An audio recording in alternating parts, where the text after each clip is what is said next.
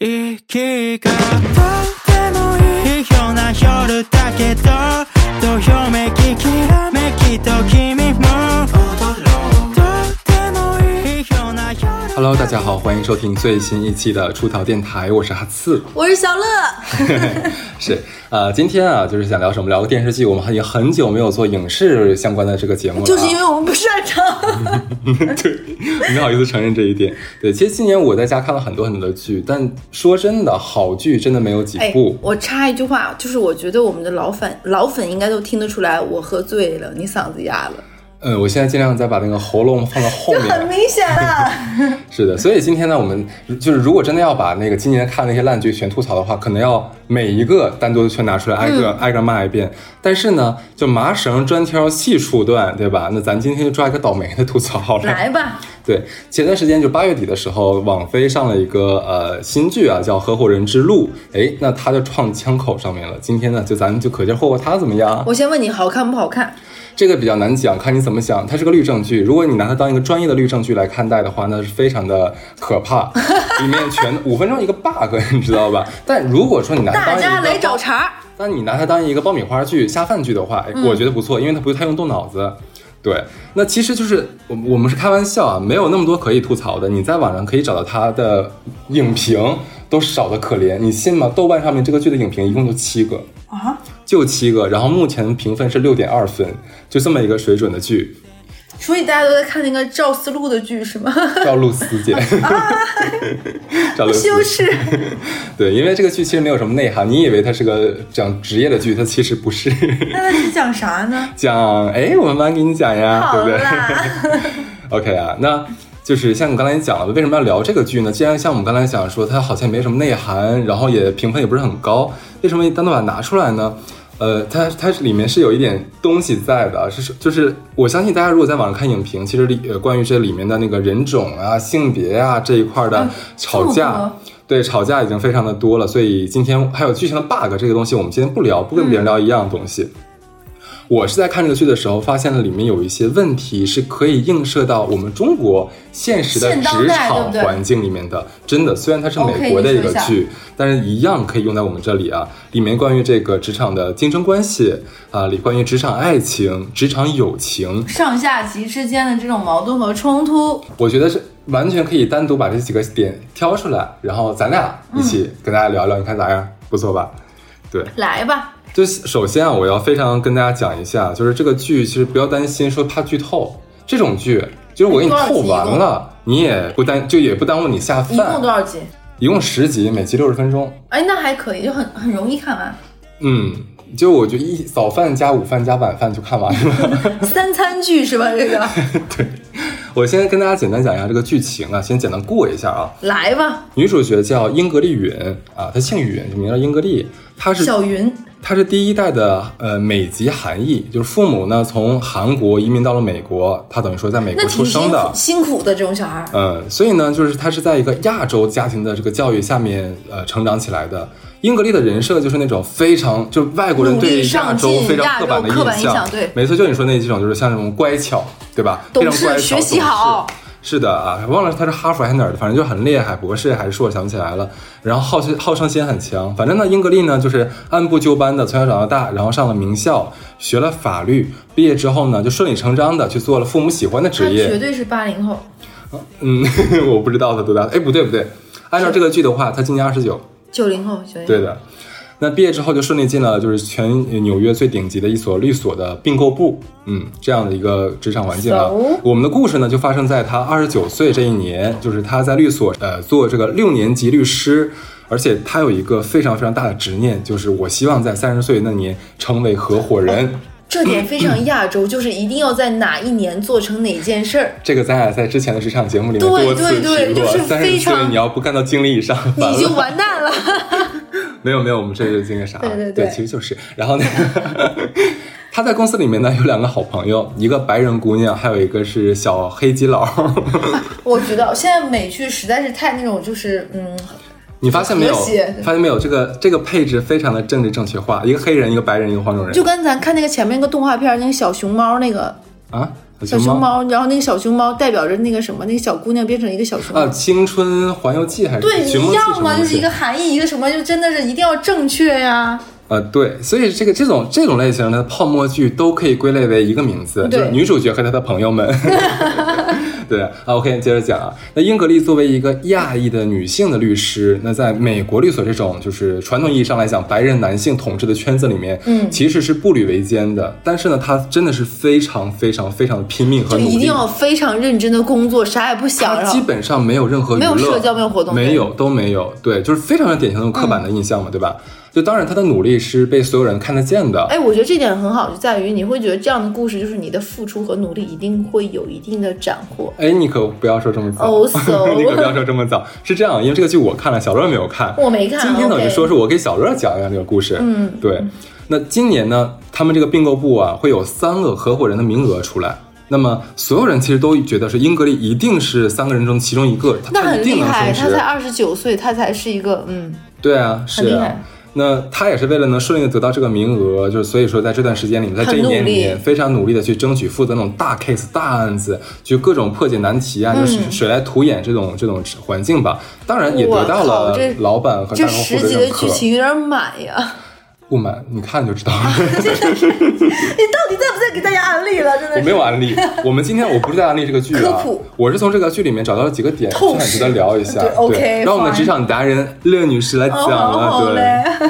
对，呃，当然我要跟跟大家直接剧透啊，嗯，在最后一集里面，就是最后的年会上面嘛，所有人都在等等待宣布他是合伙人的时候，三个人的名字里没有他。我觉得这才是人生。我会在这个节目最后告诉大家是怎么没有他。说，你说，你说，你说，太期待了。当然，作为一个肥皂剧，职场生活一定是只是一部分，少不了的是爱情啊，对呃，不对？还有那种就是蹉跎，然后人性，然后友友谊，然后折磨。有的，有的。就当然，这个爱情这一部哎，分等一下，我插一句，这个一共几季？刚出一季，哦，那一定是看它的热度。对，那就是我就说嘛，他这个爱情部分也是这个剧里面最气人的啊，就是他在这个剧里面呢邂逅了一个超级顶级的富二代叫 Nick。并且两个人迅速的就确认了这个男女朋友关系。那个是这个什么样的人？就是一个非常帅气的白人帅哥，很有钱，然后也有人脉，家世非常的好，就是而且这刻板个男印象上的人，这个男人也非常非常的温柔。有文化，你知道这点非常重要。我为什么我刻画有文化？因为英格丽在里面刻画的是什么样的女性？就是那种有点书呆子，冲突型的，有点书呆子那一种女人。然后她有些抛一些什么哲学梗啊、物理梗啊，没想到这个 Nick 虽然都接得是个高富帅，居然都接得上，这让人非常的就是 impressive，你知道吧？然后就两个人能懂彼此的梗嘛，我觉得这个很难得。同频就是。所以嘛，两个人就自然而然的在一起了。然而，然而，咱们的英格丽啊，女主角喜欢的偏偏是一个六年前的一夜情的炮友。出轨的。对，哦、f i n e fine fine 对他 fine。他出轨了。那这个这个这个炮，哎，这个剧真的是又刻板又冲突又现代又时髦，真的他妈的嗯，，OK，接着讲啊十几。种味太多了吧？对，这个这个他这个炮友呢，是呃是今年刚从英国来到他们公司的一个新律师。我插播一句，你插 N 句了，你说吧你。你比这个你比这个剧本讲的好。OK，你先先先，我们别别别打断我，先给大家讲这个故事啊，先先讲完。就是两个人呢是六年前是在英国的一个朋友婚礼上面认识的，然后当天晚上两个人就啊啪啪啪，你知道就啪啪啪之后两个人再也没有联系过。再也没有联系过，但是英格丽心里面一直都想着那一夜，一直都想着这个男人。然后呢，两个人在公司里面等人碰碰见了，这个几年？这个六年啊，这个男的居然说，嗯，我不认识你，啊我不认识你，哎，我不信而且就是他就是个大渣男就对了，而且他还渣在哪一点？在后面的剧情里面，这个男的还跟自己的有钱的老老的女客户搞在一起，然后后面才知道，这个其实有点这个感觉没有说明白，类似于他被那个女人有点像小小包养这样子。对，就整个一大渣男，对不对？对，反正就这个角色嘛。然后咱女主角就觉得就是为了他，然后把自己的那么好，就是三百六十度无死角的完美男朋友甩掉了，劈腿了。还被男朋友男朋友半夜去给她送饭，怕她辛苦的时候撞到两个人在甜甜蜜蜜，是的，就很气人，对不对？所以现在整个网上，你可以，我反正我在小红书上面看了一下大家的 反馈嘛，基本上就不管男的女的都在骂这个女主角。哎，该然后所有所有人现在就想说，如果一个就是偶像剧、泡沫剧里面女主大女主戏里面女主角被大家讨厌，那这个剧一定不咋地。我觉得大家说的是对的，是，反正大概其实讲的就是这么个一个故事啊。当然这里面还有两个朋友嘛，对吧？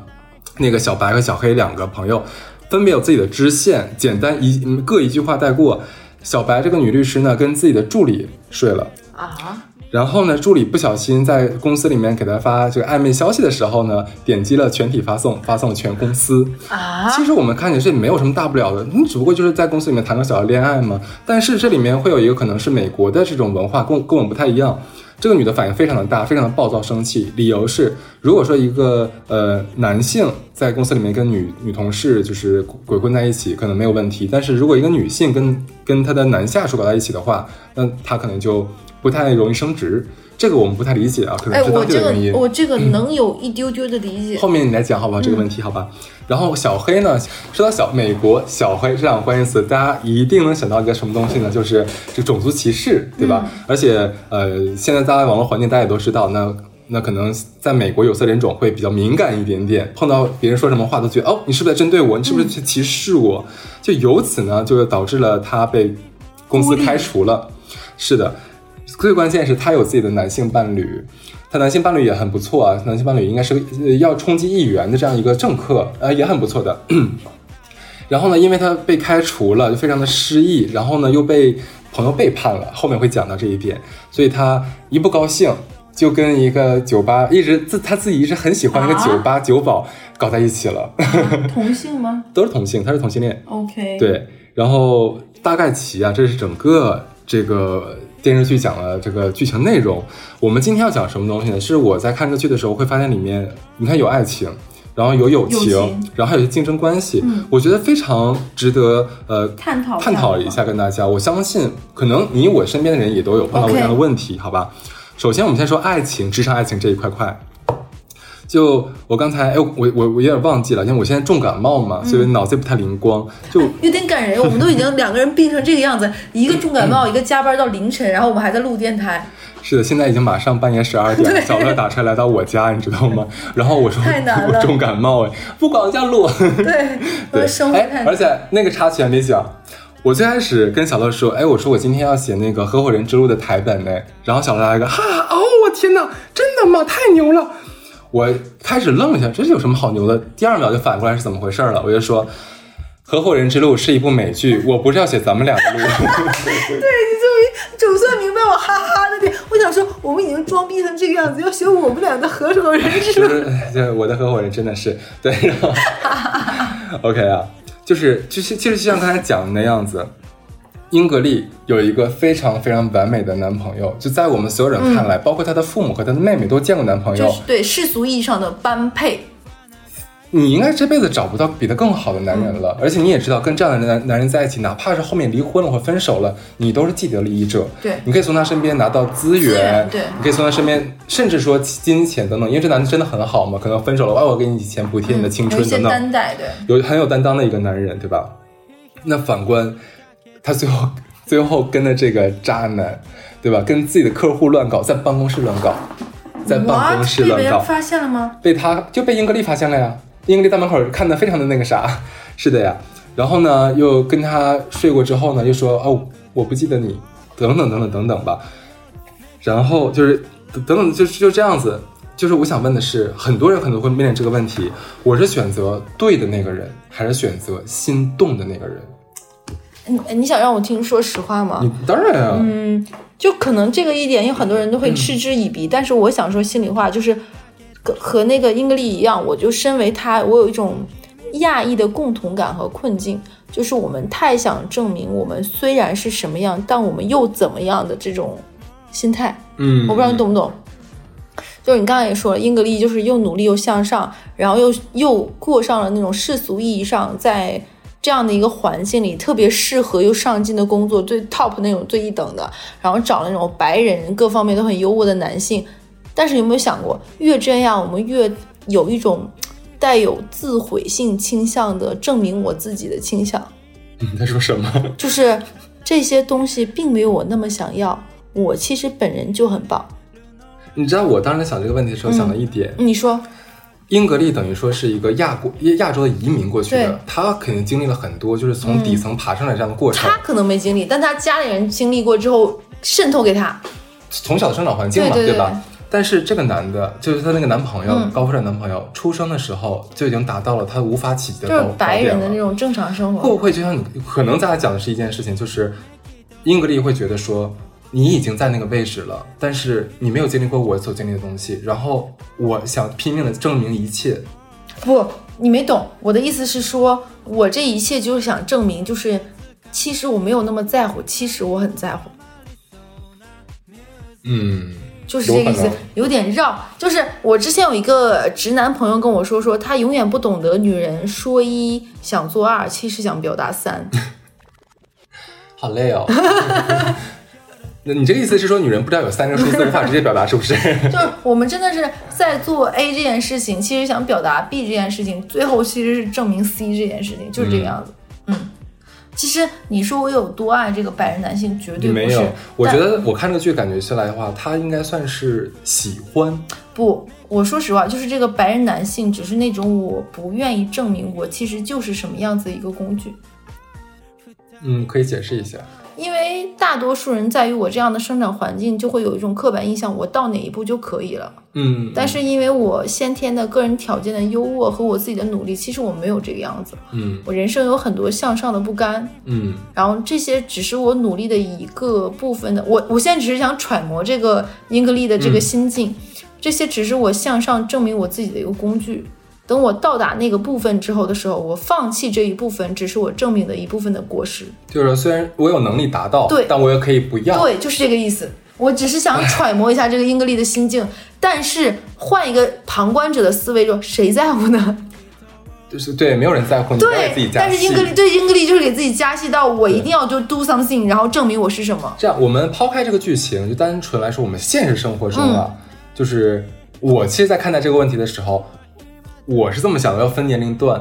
如果说我在三呃十岁对，这你特别对，三十岁。以内，我会毫不犹豫的选择那个心动的。哎呀，反正我年轻嘛，对不对？嗯反正哎呀，为爱死一次能怎样？我要为爱冲进去。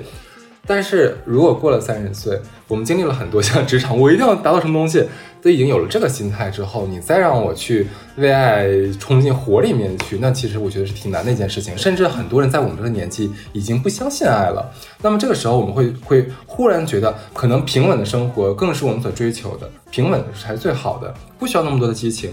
这个时候，其实会发现，如果说一个非常正确的婚姻对象、结婚对象出现，那我可能会毫不犹豫的跟他结合。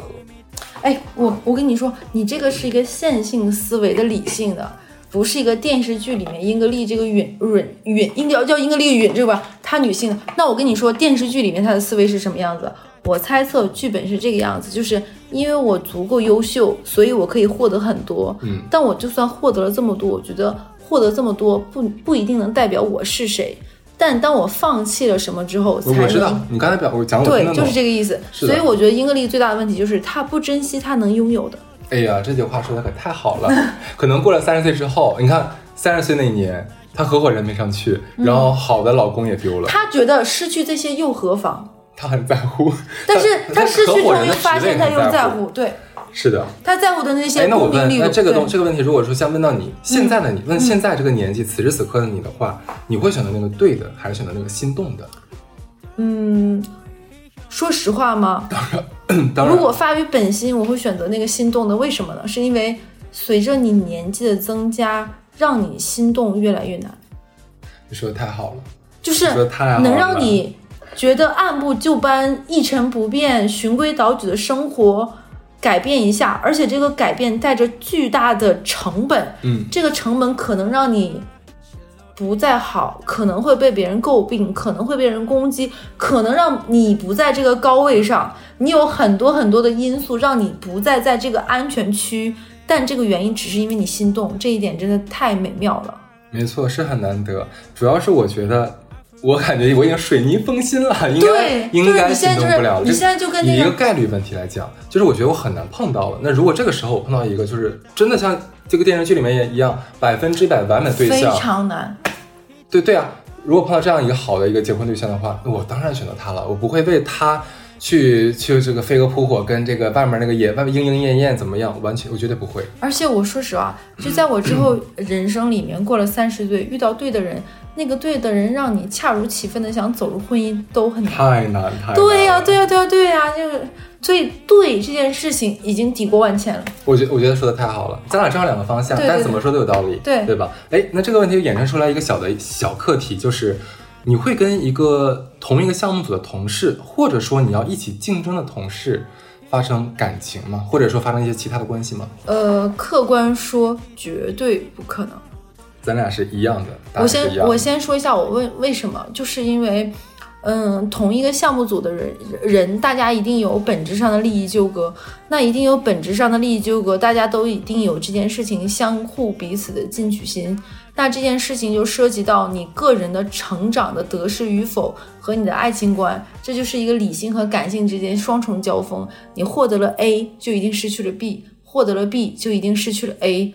为什么要这样呢？嗯，就说难听，哦，我之前有看过一个采访，就是那个采访猪猪，虽然很多视频软件把它剪成一个段子，就有人问那个猪猪，如果说你喜欢到一个女生，然后呃你你是一个女生，你喜欢一个男生，也是你闺蜜喜欢，诸如此类，我不记得，然后问你怎么办，那个猪说，那我放弃让给他，因为世界上的男人太多了。哎，但我跟你讲，我看到那段采访，我看的时候，我第一反应冒出来就是一个想法是什么呢？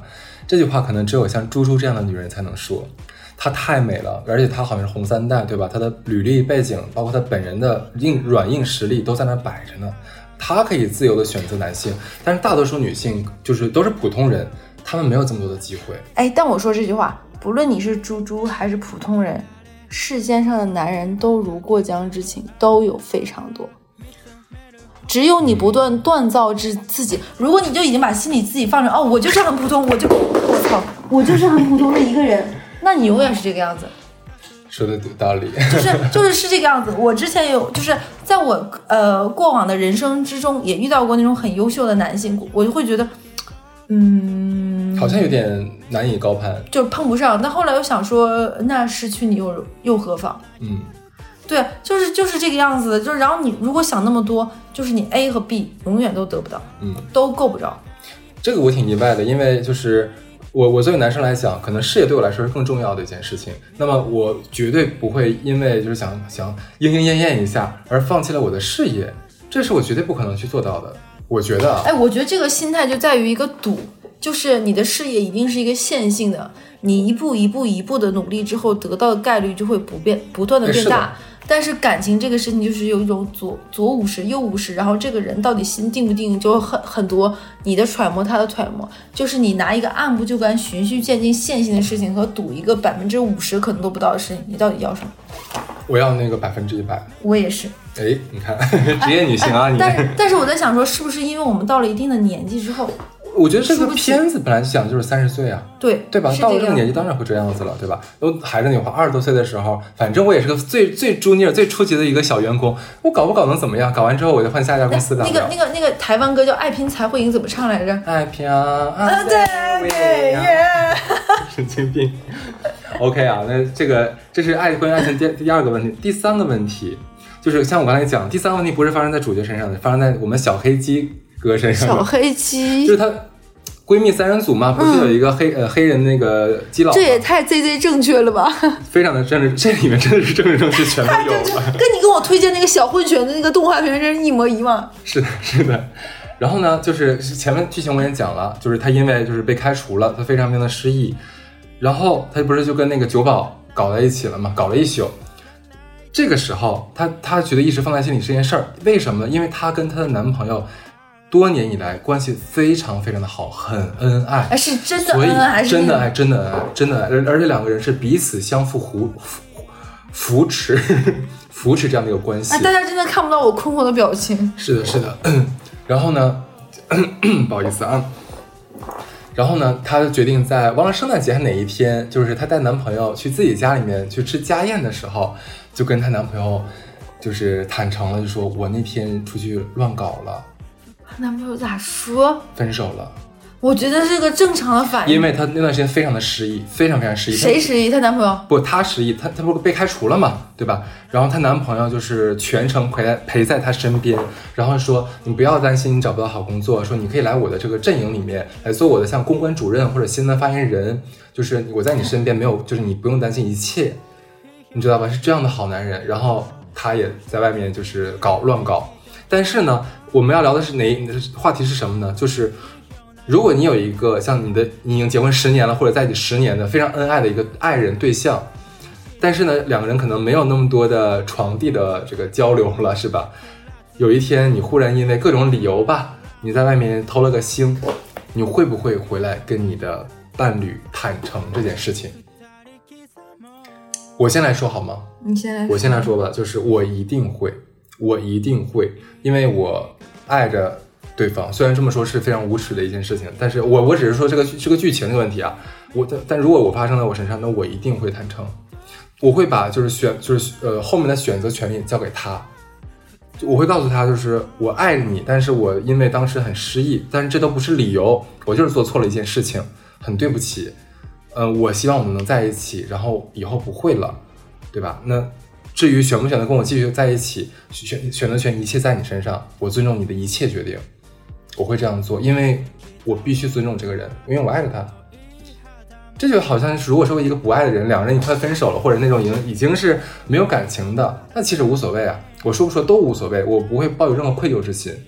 但是我因为我爱着那个人，而且两个人十年了，这得多一一个人才能有一生里有几个十年，对吧？已经成为彼此的习惯了，而且感觉那那么好，那我必须必须向他坦诚这件事情，这是对他的尊重。嗯，那你呢？嗯，就是因为今天在在录这期节目之前，就我其实一直加班，然后喝了很多酒嘛。对对对，你断片了是吗？对我没有断片，就是我刚刚有一丝感慨的原因，就是如果在我二十几岁的时候，没有到三十几岁之前的时候，我的人生一定会把自己设定成这个女生，我出轨的那个人。嗯，然后我听了这些之后，因为我是这样一个身份，我觉得。我虽然做错了千番万番，但我本心不是坏的。我是一个什么样的？我求得你原谅，就算你不原谅，我也无所谓。嗯。但是时过境迁，到了今天，我刚刚突然听了哈次说了这些话之后，我左右摇摆之后，突然那一刻把自己的心放在了那个听这番话的人身上。哦。就是如果不是我现在这个年纪，我一定是那个冲动的，在这份感情关系里面生杀予夺的那个人。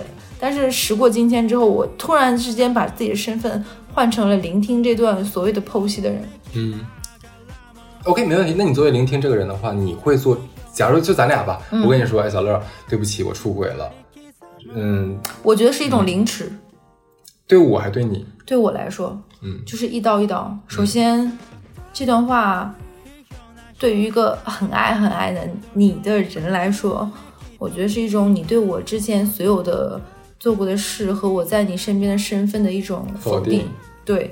其次就是我给不了你想要的那些情感、肉体、欲望上的所有的部分，你选择了其他方式，是对我的一种否定。嗯。再有就是你跟我说这些事情，在你本心上来说，就是伤害我与否就没有那么重要了。所以你会选择转身走开？不，就是变成。这个关系里面的权利已经不在我身上了。你在跟我说这番话的时候，就笃定我会原谅你。没有，哎，我不知道，我不知道，我不知道剧情里面的两个人怎么想的。因为剧情里面最后是男朋友就是转身离开，但离开之后，下一集已经出现，一定是我原谅你。下一集有可能那个酒保，就是在我听到这番话的时候，就是你在，你已经不在乎我说原谅和不原谅你了。我我这样，我套用我好不好？嗯。如果是我的话，你是那个伤害我的那个人。我是我，我不确定你会原谅或不原谅，但我渴望你能原谅我。但是有没有想过这件事情本身就是自私的？当然了，就是就是所所以说就是在我年轻的时候，年轻气盛，我一定会带入我是你的那个角色。是是，我知道。但是我现在就会想说，哇，这个人做错了什么，就一定要受到那么多伤害？但是我刚刚又换位想了一点。我如果我是那个什么，我也会想说说，我做错了，对不起，呢你能不能原谅我？可以，当然可以，能怎么办？因为我是小乐了。错呢。OK 啊，那刚才讲了，其实几这里面几个关于爱情的、职场爱情的话题哎，很真实，虽然有点狗血，但是生活其实就是狗血。会发生。你没有发现，其实里面有很多情节在我们渣男渣女里面都有过吗我？们渣男渣女都比这变态。别这么说。对，下一个问题讲的是职场的友情，这个会我觉得应该是大多数人都会碰到的，只是这个问题会很狗血。来吧，对，那个就是，嗯，等一下，我嗓子。跟那个毛玻璃片似的。对，就是刚才不讲了嘛，就公司不是把小黑开除了嘛，但是公司老板非常的贱，公司老板知道英格丽和小黑是好闺蜜，就说英格丽，你去把她开除掉。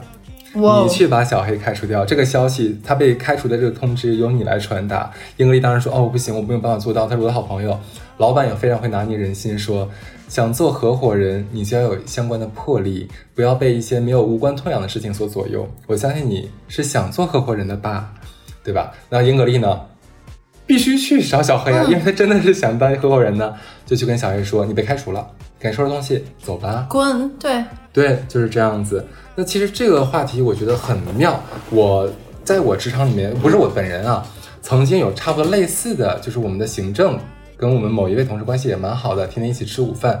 但是呢，这个同事被裁掉了。那通知他的人呢，就是这个行政。当然这是他职责所在，可是我相信那一刻是很难的。至于两个人后面的关系，那我们就不知道了，对吧？那也不联系了嘛。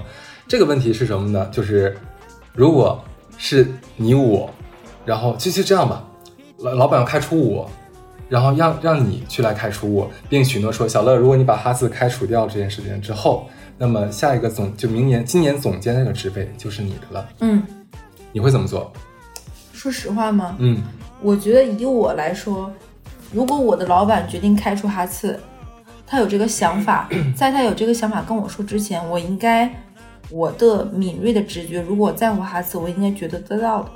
嗯，我会提醒哈次说，比如说你不要这么狂猖呃猖狂，你不要这么得意忘形，老板已经注意到你了。我会提醒他，我会跟哈斯说，如果嗯不是，他这个剧情里面非常的突然，事情发生第二天也不第三天，好，前一天老板还开员工大会说，我们公司不允许任何形式的歧呃种族歧视，就说义愤填膺，说相应的人一定会受到相应的惩罚。结果第二天早上就发生这件事情。我说实话，我觉得世间没有一切事情是不透风的墙，一切事情都一定有一些因果的原因。你就别说那么多没有用的，你就说你怎么办？嗯，我会说，就你会跟我讲说，哈斯你被开除了。对，好嘞，大家这一期是出道电台的最后一期，再见。你知你知道为什么吗？就是如果我跟哈斯是真的真的非常好的朋友，我觉得我跟哈斯说说，我说老板跟我说哈斯，我让我来开除你，并且让我说，我觉得如果我们真的是很好的朋友，你会原谅我，并且你会懂得 OK，我不想让你为难。是，但是而且我相信我们俩的关系，我换我真的带入了我们俩思我们俩的关系，我觉得你会说，哦，那那你请我吃个饭吧，我们就 我真的会觉得这个样子。OK，是这样子的，就是说我当然就我当然如你所说，的确是个场场景，但是其实我会内心里面有一个小渴望，就是我希望老板在找你的时候，你有为我据理力争过，对，这个事情，我一定会问他为什么。就你有为我争取过，而不是说老板说小乐你去把他开除掉，小乐说好嘞，不，这我我一定如果老板跟我说说，哎，你要开除哈斯，我会问他为什么。如果他能给我一个非常这很不合理啊！百分之百的理由。我，被欺负了，结果我被开除了，然后我会说，老板你你让我这件事情我愿意做，只是因为你的 title 比我高，你是我的老板，但我本心并不认为这是对的，我一定会说这个话。但这个事情我一定会做，冷酷无情的乐姐，对，就是是这个样子，就是我一定会做，但是我会跟老板说说这件事情并不让我愉快，并且不发自我本心，并且我会传达给哈斯，我做这件事情只是因为这个人是我的老板，嗯，但我还是会做。就可能听这个电台这些人会觉得，哦，小乐你并不是一个很不会这么想，因为我也会做同样的事情。，我会我我会做，并且我会跟哈斯说没有办法，老板让我做这件事情，我觉得这件事情不对，但是这是我的职位应该做的事情。对，因为即使不是我来传达，那也会是另外还是一个人来会有人对传达。没有必要那我更希望是我来给你告诉对这。甚至于因为是我传达，我可能会跟你争取争争争取 N 加更多倍的薪水，嗯更多好的福利，我觉得我能做到。你看，这就是好朋友。对，对我会问他，我说为什么？我为什么把这个问题拎出来？是因为英吉利、英格丽做了这件事情之后，小白跟小黑全都等于跟他断交了。因为我没有办法忍受说他背叛朋友，因为这是美国人的思维，跟咱们可是不一样的啊。因为美国人非常讲究那种你不能背叛，他们对背叛者是非常厌弃的。那到底什么叫背叛呢？他们美国人会觉得这就是背叛，你没有为我争取，你没有站在我这一方，为我据理力争，然后得到我想要的东西，他们就觉得是背叛。美国人骨子里面都是那种个人主义嘛，对吧那？他们应该吃点那个荠菜肉的汤。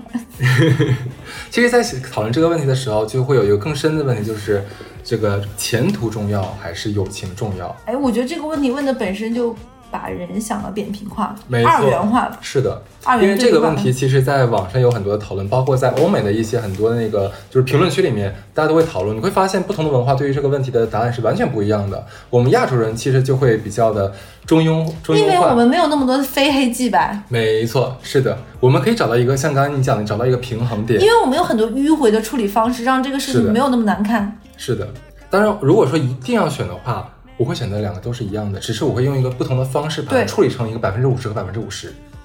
对，嗯，你也是一样的，如果一件事情是必然的结果，那我们只能选求一个最好一点的答案。没错。OK，那下一个话，下一个问题是什么呢？就是这里面很好玩，因为英格丽在里面是个亚裔嘛，对吧？他们公司里面一共目前出现了三个亚裔。他们公司一共多少多少人？我他感们公司好小公司。人很多很多很多。然后有一个那种就大呃，算是那种呃高火了，就高级合伙人了，是一个亚亚洲女性。哎，亚洲很多这个女性不不很少，一共出现三个人。这个亚洲女性就非常的高冷，就任何人去找她说话，她都不搭理，瞬间走开那种，也也不会帮英格丽，毕竟都是亚裔嘛。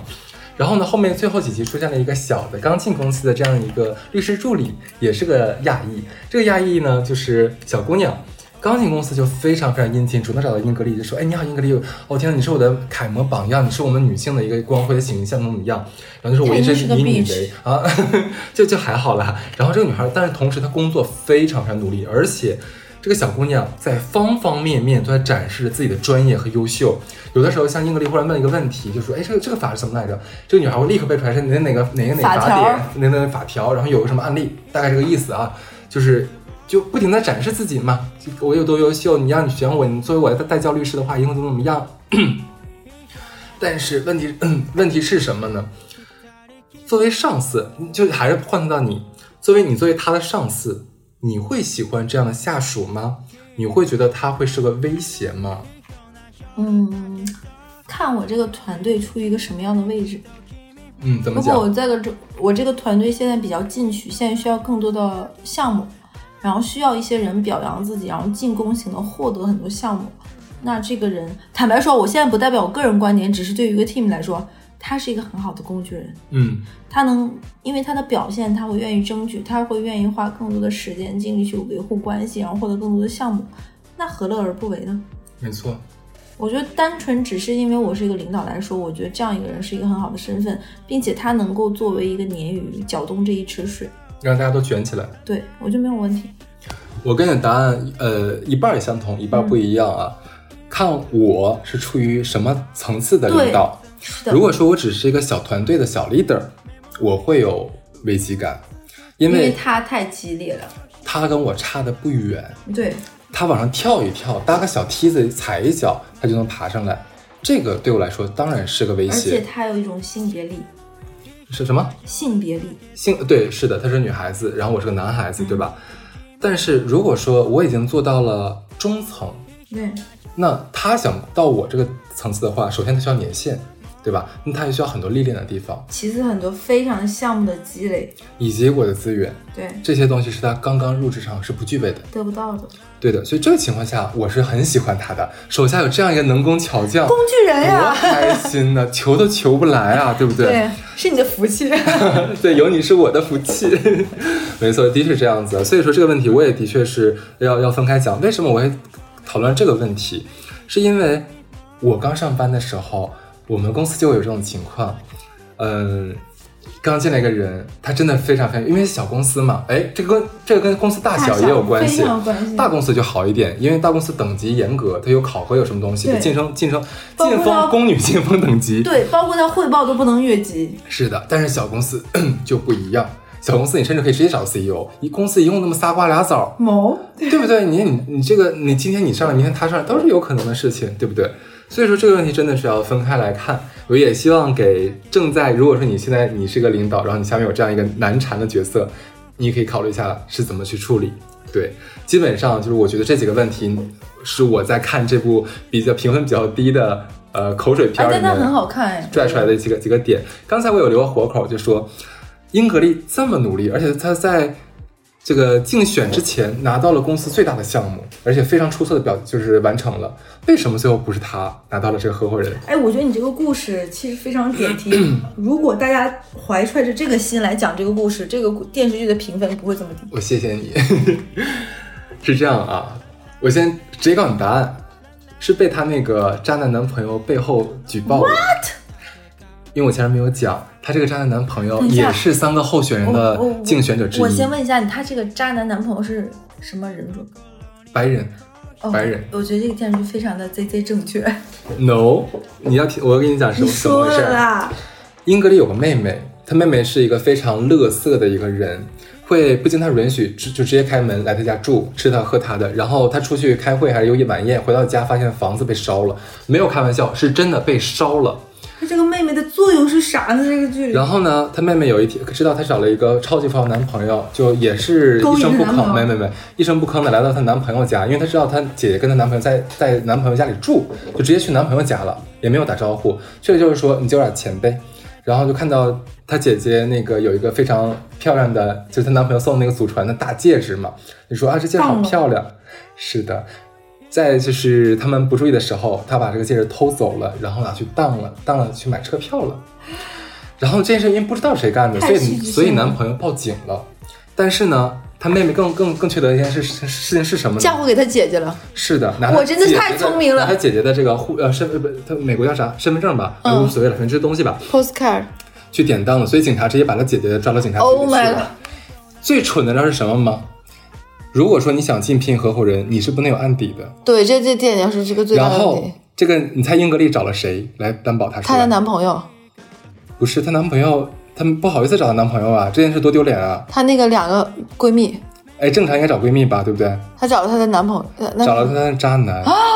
而你要知道，渣男同时这个时候他俩不是男女朋友，这个时候他俩不是男女朋友，就是竞争关系。这个英格丽但脑子是不是跟他但？他第一反应居然是找这个男的，而且我一定要说，这个男的是跟他抢那三个名额的其中人一个候选人之一，大家看不到我现在此时此刻的表情。是很蠢是吧？恋爱脑很蠢的一件事情。先看一下这个电然后在最后一集的时候，然后他的领导就他的大 boss 找到了他，说：“英格丽，你知道你为什么没有竞选上吗？是因为你的就是那个渣男跟我们说了，你被抓进警察局了，这件事你居然没有告报告给我们，这件事情我们是绝对不可能让你当合伙人的。”然后这个就这个当下是这男的还是跟他恩恩爱爱的样子，就是很扯淡的一件事情。但是很真实。对，就是但是你知道吗？如果正常来讲，女孩看到这个片儿，一定会说啊，远离远离渣男，就是你会变得不幸。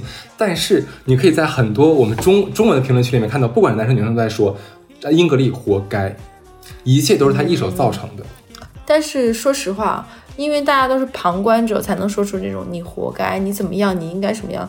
但如果换为你当时是那个恋爱脑，或者是深陷其中，英格丽找那个渣男的可能性真的蛮高，因为你觉得他不会伤害你，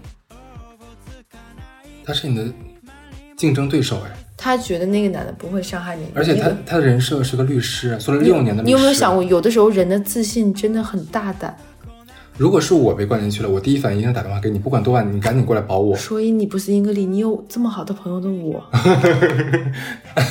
我也有你。是是英格丽是，她没有，英格丽就应该听我们出逃电台。这种女的说白，本质上她对于友情的信任没有这种关系的信任感。